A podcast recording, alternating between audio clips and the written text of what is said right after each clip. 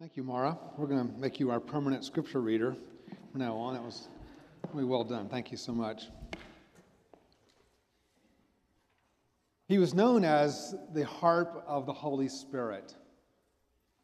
And he's considered by many to be one of the greatest, most prolific composers in all of church history. No, I'm not talking about Charles Wesley. I'm not talking about Fanny Crosby or Isaac Watts. I'm talking about Ephraim the Syrian of the fourth century. He was an ascetic in the church and was considered a lion of orthodoxy in defending the Council of Nicaea. He wrote over three million lines of philosophy and theology, but he's most well known for his hymnology.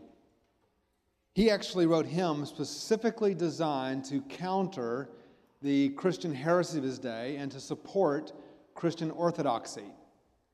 The Council of Nicaea, the Nicene Creed, which we recited yesterday, the Nicene Creed established the church's orthodoxy, but it was really uh, Ephraim that got the church to sing its orthodoxy. And that, in the end of the day, was the final way that Arianism was defeated in the life of the church. Uh, Ephraim always believed that the best worship was that which proclaimed who God is and what he has done. Pretty good advice from the fourth century. And Charles Wesley, of course, followed that. Uh, if I had my way, I would sing all of these uh, uh, sermon series to you. You don't want that. Uh, because I think if we can sing our theology, and this is one of the great insights the Wesleyan movement, is it, it that's what gets it into our bones, right? And when I was a pastor, I, I learned this lesson. Uh, I, I preached sermon series, and my wife, Julie, who's here this morning, she would always write uh, or frequently write songs to go with my sermon series. And I found out over the years that long after my sermons were long forgotten, they never forgot the songs. And so, if I could find a way, not just simply to, uh, to sing this series to you, but have you sing it, I think it would actually make us uh, a lot of progress. I haven't ever forgotten or stopped believing that famous Latin credo, which you should have written down in your Bible or whatever lex orandi, lex credendi, lex vivandi. As we worship, so we believe, and so we live. It's so true, isn't it? This series really has two objectives. Uh, one is to expand our theology of the Holy Spirit, our pneumatology, if you want to use that. But it's also helping us to deepen our own experience with the Holy Spirit in understanding its role in uh, wisdom and discernment, its role in empowerment for mission, and of course, holiness in our lives. The basic problem I think the church has had, I won't go into all the reasons for it, but we have developed a weak link on the one hand between the completed work of Christ, the work of the cross and resurrection, ascension of Christ on the one hand, and on the other, the work and ministry of the Holy Spirit in the life of the church. And this is to break that open a bit. This sermon is just kind of the opening volley of this. This is going to be a whole year long, uh, but cracking the door between the resurrection and Pentecost is the title of the sermon. I think if the, if the incarnation is the knot which ties heaven to earth, then Pentecost is surely the knot which ties the church to its holy, empowered mission in the world. And if you think about the churches, the way we've dealt with the doctrine of the Holy Spirit, it's not actually that we have anything against the Holy Spirit. We're not mad at the Holy Spirit. This is kind of just a persistent, benign neglect. And so part of the Wesleyan revivals was to revisit this and make grace and salvation more fully Trinitarian. So, we, we have actually, in the opening uh, part of this series, I offered seven uh, offices or ministries of the Holy Spirit in the Old Testament. We're trying to show the depth of this. We, uh, I won't repeat any of those seven here, but we, we watched as the Spirit hovered over the waters of creation. We watched the Spirit as He endowed Bezalel with that uh, uh, insight to, to create and to fashion the Ark of the Covenant, the various instruments of the, the uh, holy works of Israel. We watched the Spirit fall down on the 70 elders. We uh, saw Moses laying hands on Joshua to receive the Holy Spirit, an amazing text. We saw the Spirit come on the judges, on the kings. We, we saw Isaiah's prophecy of the Messiah in Isaiah 61, preparing for the Messiah. We saw Jeremiah's redirected heart. We saw Ezekiel's vision of dry bones. We saw the wisdom on Daniel interpreting dreams. We saw Joel's vision of the Spirit poured on all flesh. And that great work of uh, Zechariah, who looking back acknowledged that uh, what good advice to all of us that the church or the people of God cannot be renewed by human power, not by might, not by power, but by my spirit, says the Lord. And John Oswalt, in a powerful way last week, reinforced this theme in so many ways to help us in this series. We also uh, went then to the ministry of the Holy Spirit in the life of Jesus, and we saw him, the Spirit coming upon him at his baptism. We saw his, the empowerment of the Spirit after his temptations. We saw him there in the, the temple in Nazareth where he unrolled the scroll of Isaiah and he quoted that his very the first words. If there ever was a statement to show that Christ did not want to separate Christology from pneumatology. The very first words of Jesus in his public ministry he says, The Spirit of the Lord is upon me to preach good news to the poor, Isaiah 61. And then all through his life as the God man in the world, extending his ministry through the power and anointing of the Holy Spirit. Well, today, uh, this time, we come now to three texts in the uh, Old Testament in the New Testament. I don't ever recommend preaching on three texts, uh, but in this case, I'm going to do this just because I want us to kind of go across the horizon here and see some snapshots in the post-resurrection, pre-Pentecost period in the teachings of Christ. And the purpose is to show that Jesus is breaking down this wall that we've erected. He's cracking open this door that we so often have put forward. When you get to Acts 1 4 and 5, one of the problems with this passage is that it has these headings in it. Like this one has the opening heading Jesus taken up to heaven. Trust me, that heading was not put in the Bible to the 13th century. It's not part of the original text. And so what happens is because it's there, it makes you think that the whole text is about right there before the ascension. But actually, it's unlikely to be true. Uh, on one occasion, our text, he's talking to disciples, and this is not when the ascension happens, which is two verses later, but he's talking to them, and he says something which is a bit unintuitive. Because here's Christ, certainly it's in the post resurrection period, so this is still preparing them for his departure. And you expect him to say, you know, okay, troops, go, go, go, right? We get that in Matthew 28. We get that later on in this passage, uh, right, truly before the ascension, Acts 1 7 uh, and 8. But here we don't get go, go, go. We get stay and wait, right? He says, Do not leave Jerusalem. This is not like go into all the world and preach the gospel. Do not leave Jerusalem. Did, did Jesus say that? Do not leave Wilmore? Oh my goodness. We are in trouble. Do not leave Jerusalem, but wait for the gift my Father has promised. Now, this waiting uh, command, which we often neglect with the go command, is very, very important. It's important. It's juxtaposed in Acts, and that's why Luke did this in Acts. Now, let me just do a little self confession here. In my natural self, Tim Tennent, non endowed by the Spirit, which happens quite often, uh, my idea of waiting is like waiting for a light to turn green. Okay? Uh, waiting for a commercial to get over.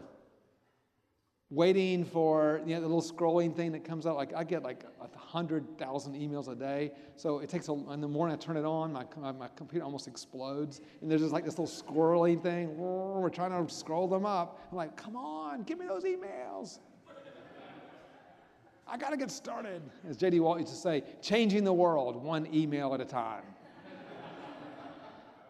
so, you know, I, I, that, but, but in the spirit endowed aspect of my life where God meets me, there have been times when God has brought me into waiting, learning to wait for God to prepare me for what He has for me to do or to, to say or whatever. And that waiting is so important. I think that God has given us the wait and go impulses and commands because the wait impulse and the go, the go impulse, the go command keeps us, of course, from being too passive, which is also a problem. But the wait keeps us from being triumphalistic, right? We're waiting on God's work. Sometimes, let's just say it, it's harder to stay in Wilmore and get prepared than to get ready and go into ministry in Papua New Guinea. Sometimes, sometimes it is harder to wait for the disruptive empowerment of the Spirit in the unknown tomorrow than to work in the flesh that we know today. Sometimes it's easier for us to work with the power from below than to wait for the power from on high. So we, we get this, and Jesus got that. And so he gives them this, prom, this, this statement wait for the gift my Father promised. Notice that, by the way, the Trinitarian structure of that. Here is the, uh, the uh, second person of the Trinity, and instructing us to wait for the gift of the third person of the Trinity promised by the first person of the Trinity. Isn't that great? Trinitarianism, it just kind of rings out everywhere. But then he says this, which is a little surprising. Uh, he says to them, and this is a phrase we often neglect, this is verse 4, which you have heard me speak about. When did he do that? Wait a minute. Wait for the Spirit which is promised, which you have heard me speak about. In other words, Jesus talked about it. Well, it could be uh, Luke 12 12, where he says, The Holy Spirit will teach you what you're to say uh, before you go out into the world. I get that. Uh, but in fact, it's most likely, more likely even, than the, uh, the upper room discourse where Jesus uh, extends amazing teaching on the Holy Spirit. I have a slide for you, just one slide to show you uh, some of the places in uh, the Gospel of John where he was preparing them for this. Uh, John 14, 16, 17. I will ask the Father, he'll give you another helper to be with you forever, the Spirit of truth. Later on, these things I've spoken to you while I'm still with you, but the Helper, the Holy Spirit, whom the Father will send in my name, will teach you all things and will bring to your remembrance all that I've said to you. I, I, I love this. I, I know a different translation of helper, paraclete. What do we, how do we translate? Somewhere between advocate and helper. It's somewhere in that category. It's a very powerful word. John 16, it's to your advantage I go away. If I don't go away, the helper will not come to you, the advocate, the comforter. But if I go, I'll send him to you. When he comes, he will convict the world concerning sin and righteousness and judgment. John 16, when the Spirit of truth comes, he will guide you in all truth. He will not speak with own authority. Whatever he hears, he will speak. He will declare to you all things that are to come. Now, look at the ministries of the Spirit in this passage. He's going to help us, he's going to teach us, He's going to bring to remembrance things that Christ has taught. He's going to help us bear witness to Him. He's going to convict the world regarding sin. That's really important. He's going to lead us and guide us into truth and declare what's to come. Now, these texts were very, very important to the early church, the patristic fathers of the church. Uh, you, you, look at Irenaeus in the second century, you look at Cyprian of Carthage in the third century, you read Athanasius in the fourth century, these texts are very important to them. They're used endlessly to reinforce the, the, the, the deity of the Holy Spirit, Trinitarian theology, the ministry of the Holy Spirit in mission in and through us, etc., etc. But if I can quote Lord of the Rings, that's allowed here. Galadriel, if I can misquote her, in some things that should not have been forgotten were lost History became legend, legend became myth. Somewhere along the way, the church ended up forgetting, losing our memory, and we lost half the gospel. Now, don't get me wrong, I believe that everyone in this room is theologically Trinitarian, but a lot of us are experiential binitarian. Can I say it? we have to re embrace the full gospel. That's why our, lo- our motto, by the way, says the whole gospel for the whole world. You read H.C. Morrison, what, what he meant by that was the whole gospel, not half the gospel. It was saying embrace the whole Trinitarian gospel, and that alone will bring us out in mission to the whole world. So Jesus' text is bridging the gap between us, between his ministry and the ministry of the Spirit. And notice how this te- these, all these texts, they go back and forth. The Father gives the Spirit, the Father sends the Spirit, Jesus sends the Spirit from the Father, Jesus sends him to us. This ended up creating a huge controversy in the church called the Filioque controversy. Does the Spirit proceed from the Father or from the Father and the Son? Filioque means and the Son. And you'll notice the Nicene Creed is slightly different in Eastern Western Church, and they fought over this phrase, and the Son. This, along with six texts that use the phrase Spirit of Christ, this was the bullseye of that whole debate. And it's an important debate. Let me just say it up front here. That is not the purpose of these texts. These texts were not designed to comment on the procession of the Holy Spirit. As important as that is, I'm not denying the importance of 300 years of fighting, okay? It's really important. But the purpose of this passage is to declare to disciples that the coming of the Holy Spirit prepare them for his ministry to bridge the ministry of Jesus and the ministry of the Holy Spirit. That's the purpose of these texts. So when we get to verse 5 in our text, he says, John baptized with water, but in a few days you'll be baptized with the Holy Spirit. Now, this is recalling John's promise, which is in all the synoptics, that, the, that Jesus would come and he would baptize in the Holy Spirit. Jesus is the baptizer, and that it would happen. Well, Jesus apparently, he says here, it hadn't happened yet. It wasn't in his ministry, it was in the, in the days after, was days of Pentecost.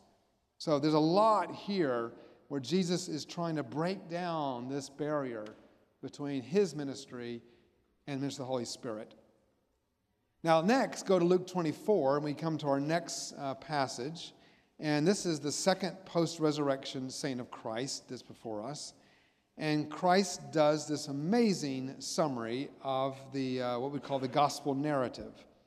The Christ will suffer, rise from the dead on the third day, repentance and forgiveness of sins. We preach in his name to all nations. It's really an important gospel summary, the only one that appears in the post resurrection sayings of Christ. But he doesn't stop there. He says, I am going to send you what my Father promised. Again, the Trinitarian structure there. But stay in the city until you've been clothed with power from on high. Now, we're not going to explore this much except to say he uses this expression, only found here, by the way, that there is something that is promised for us, which Jesus calls clothed with power. Now, we're going to uh, see the diversity of language that eventually gets used as this series develops. This is the only time this phrase is used. But we do believe there is power. Now, we'll have to explore later power for what? You know, power for mission, power for holiness. What is it power for? We'll look at that later, but this is language of power is there. We are to wait for this power that God has planned for us as the people of God. Now, finally, we come to the John 20 passage, which is uh, John's Great Commission in the upper room uh, there at the, at the evening after Easter. Jesus comes in, and we have uh, John's um, version of the Great Commission uh, he says, uh, Peace be unto you. As the Father has sent me, I am sending you. Okay, it's a great, I've already preached this text before, I won't go into it again. 42 times, Jesus uh, in John's Gospel says he's a sent one.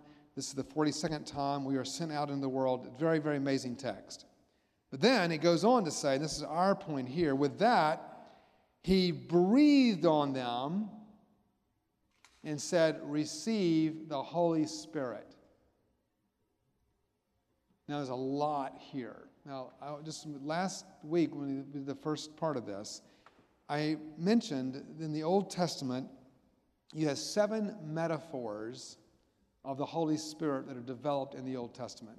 You have dove, cloud, fire, breath, wind, water, and oil. And I told you that all seven of those get brought over and they get exemplified in the New Testament. So uh, last time we actually saw at the baptism of Jesus water and the dove. Uh, this week we are now seeing the breath. Next time, Acts 2, you'll see fire and wind. Okay, so this is all going to be unfolding as this series continues. But here you have the breath of Jesus on the disciples. This is before Pentecost. In the upper room, he breathes on them and says, Receive the Holy Spirit. Now, what's happening here? There's four things briefly. Number one, this is the breath of the new creation. There's no Jew on the planet that would have read this not immediately thought of Genesis 2, verse 7. We think of it as well, we should. In Genesis 2 7, we have God, the, uh, God forming uh, the, the, uh, the man and woman, and He breathes into us the Holy Spirit. He breathes the Spirit, the Ruach of God, the Spirit of God into us, and makes us living beings. All right? That's the creational act. Here, He breathes again. It's the, the breath of the new creation. This is a, almost a recapitulation of the creation account but now it's the new creation, what it means to be now endowed with the Spirit to usher in the next new reality. Then, secondly, this reinforces that, in fact, Jesus is the baptizer of the Holy Spirit. John says he will baptize you with the Holy Spirit and fire. Here he is doing it. So, again, there's no uh, doorway between Jesus' ministry and the Holy Spirit because Jesus is the baptizer. He's working in conjunction. And by the way, this door uh, that we've erected gets blasted both directions. On the one hand, we're trying to show that Jesus is the one that blasts through this door. He not only cracks it open, he kicks it open, and he follows us through, and he makes sure through the power of the Spirit that you're holy, that you're have discernment, you're empowered for mission. But the Holy Spirit, by the way, blasts through the other direction. And he won't let you forget that you could not come to Christ without the ministry of the Holy Spirit. Everybody in this room has the Holy Spirit. You could not have come to Christ. That's what we saw in John. Remember, he will convict the world regarding sin. The Holy Spirit is active even in unbelievers, convicting them of sin, drawing them to himself. No one comes as the Father draws them, he draws them through the power of the Spirit. So we have the Spirit's work in what we call prevenient grace, preparing us to receive God's grace. You cannot be justified without the Holy Spirit's work. So our, our point is not that you need, you need the Holy Spirit. You have the Holy Spirit. We just say, don't stop. Keep getting more. Keep getting filled with the Spirit. Be baptized with the Holy Spirit. Be sanctified. Thirdly, this text teaches us that Pentecost is not merely a singular event. Pentecost, we've, we've really overly isolated it to say the Pentecost, you know, the Holy Spirit came on day of Pentecost, and you know, we weren't there. Sorry, we missed it. But the Spirit of God keeps falling down. The Spirit of God comes down in John 20, in Acts 2, Acts 4, Acts 6, Acts 7, Acts 8, Acts 9, Acts 10, Acts 13, Acts 19. Are you getting a pattern here? It happens a lot. He wants to keep on pouring out His Spirit upon us. Fourthly, we have the language of receive is related here to the third person of the Trinity. Now, this is one of the great things about this. If you, once we go through all of these texts, which we will eventually, you'll find that a, there's eight different expressions used for the Holy Spirit coming into our lives. Now, we love to codify it, choose one, and, t- and demand that everybody use that language. But that's one, the New Testament doesn't do that. You have clothed with power used one time, being baptized with the Holy Spirit used twice, receiving the Holy Spirit, this is one of them here, used eight times. Coming upon, or the Holy Spirit falling upon you, used four times. Pouring out on us is used three times. Being filled with the Holy Spirit, also used eight times. The Spirit given to us, used four times. And then of Jesus, it said, he was anointed with the Holy Spirit. And the book of Acts says this, that's one time. Now, I want to come to this word receive because this is really important. He says, He breathes on them and says, Receive the Holy Spirit. Now, everyone in this room knows that we have a mountain of evangelistic literature that, that asks people to receive Jesus Christ. In fact, which by the way is good. I'm not against that. I'm all for that. Keep it up. We, it's almost iconic in our world to say, I have received Jesus Christ as my Lord and Savior. That's become kind of like almost a iconic evangelical phrase that we put out there. Like, what is the goal of your ministry? To get people to receive Jesus Christ as Lord and Savior. I love it. I'm all for it. I believe in it. But what we have is almost no comparable, uh, comparable emphasis on receiving the Holy Spirit. Can you imagine someone said, you know, well, I want to see, I, I've received the Holy Spirit as my personal sanctifier. It doesn't actually roll off your lips. Like, I, just, I won't hear it this week. I mean, go on YouTube and type it in. There must be some video on it. I don't know. But I want to hear someone say, you know, I have received the Holy Spirit. Just as we say we receive Jesus Christ, because the triune God is not merely interested in forgiving you, He also wants to transform you. Right? That's what all this is about. We've got to get away from this low bar Christianity. What is the least one has to do to become a Christian? That is track Christianity. We are preaching New Testament Christianity. We want to know what's the most God can do in your life, not what is the least to get you through. You know, so called fire insurance. I'm not interested in fire insurance. Well, I am interested in fire insurance, actually. but I'm so glad there's a lot more than fire insurance. There's one, my roommate from college once said to me, he says, I came to Jesus with the fires of hell on my rear end. He said, but thank God they've now cooled off. You know, God, okay, we came to Christ maybe with the fires of hell on our rear end, but you know, we have opportunity to enter into the kingdom now, explore all that he has. Transformation of lives. Abraham left his father, became a homeless wanderer, and ended up a father of a nation. Joseph was sold into slavery and rescued a people. Moses fled to Midian and ends up in the presence of a burning bush. Naomi and Ruth returned to their home empty, but ended up discovering the providence of God. Gideon stood fearful in the winepress, ended up being called to lead an army. David was tending sheep and suddenly found himself slaying a giant and being promised a throne. Jonah was scared and running away from God, ended up preaching the gospel to the Ninevites. The widow of Nain was on her way to the cemetery and ended up with a resurrection party. Thanks be to God. Zacchaeus climbs a tree and finds divine acceptance. A bunch of fishermen mending nets ended up with a mission to the nations. What is the theme in all of this? That God is taking ordinary people like you and me, and by His Spirit, He is transforming us to be part of His mission in the world. Can we say amen to that? Amen. Can we say today as a community, we want more than a tepid, easy to swallow so called gospel which is void of power or holiness or transformation? Can we say today we want more than what we're currently getting from our denominational structures? Can we say we want more than civil religion? We want the rebirth of New Testament Christianity. Can we say we want more than professional Christian career contentment?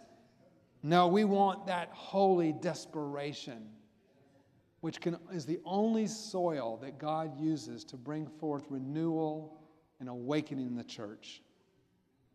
Well, let me close with lines from the hymn of one of the hymns of Ephraim the Syrian, of which we started, who taught us to sing our theology. And one of his many hymns, he didn't title it this, but it could be titled Cracking the Door Between the Resurrection and the Pentecost.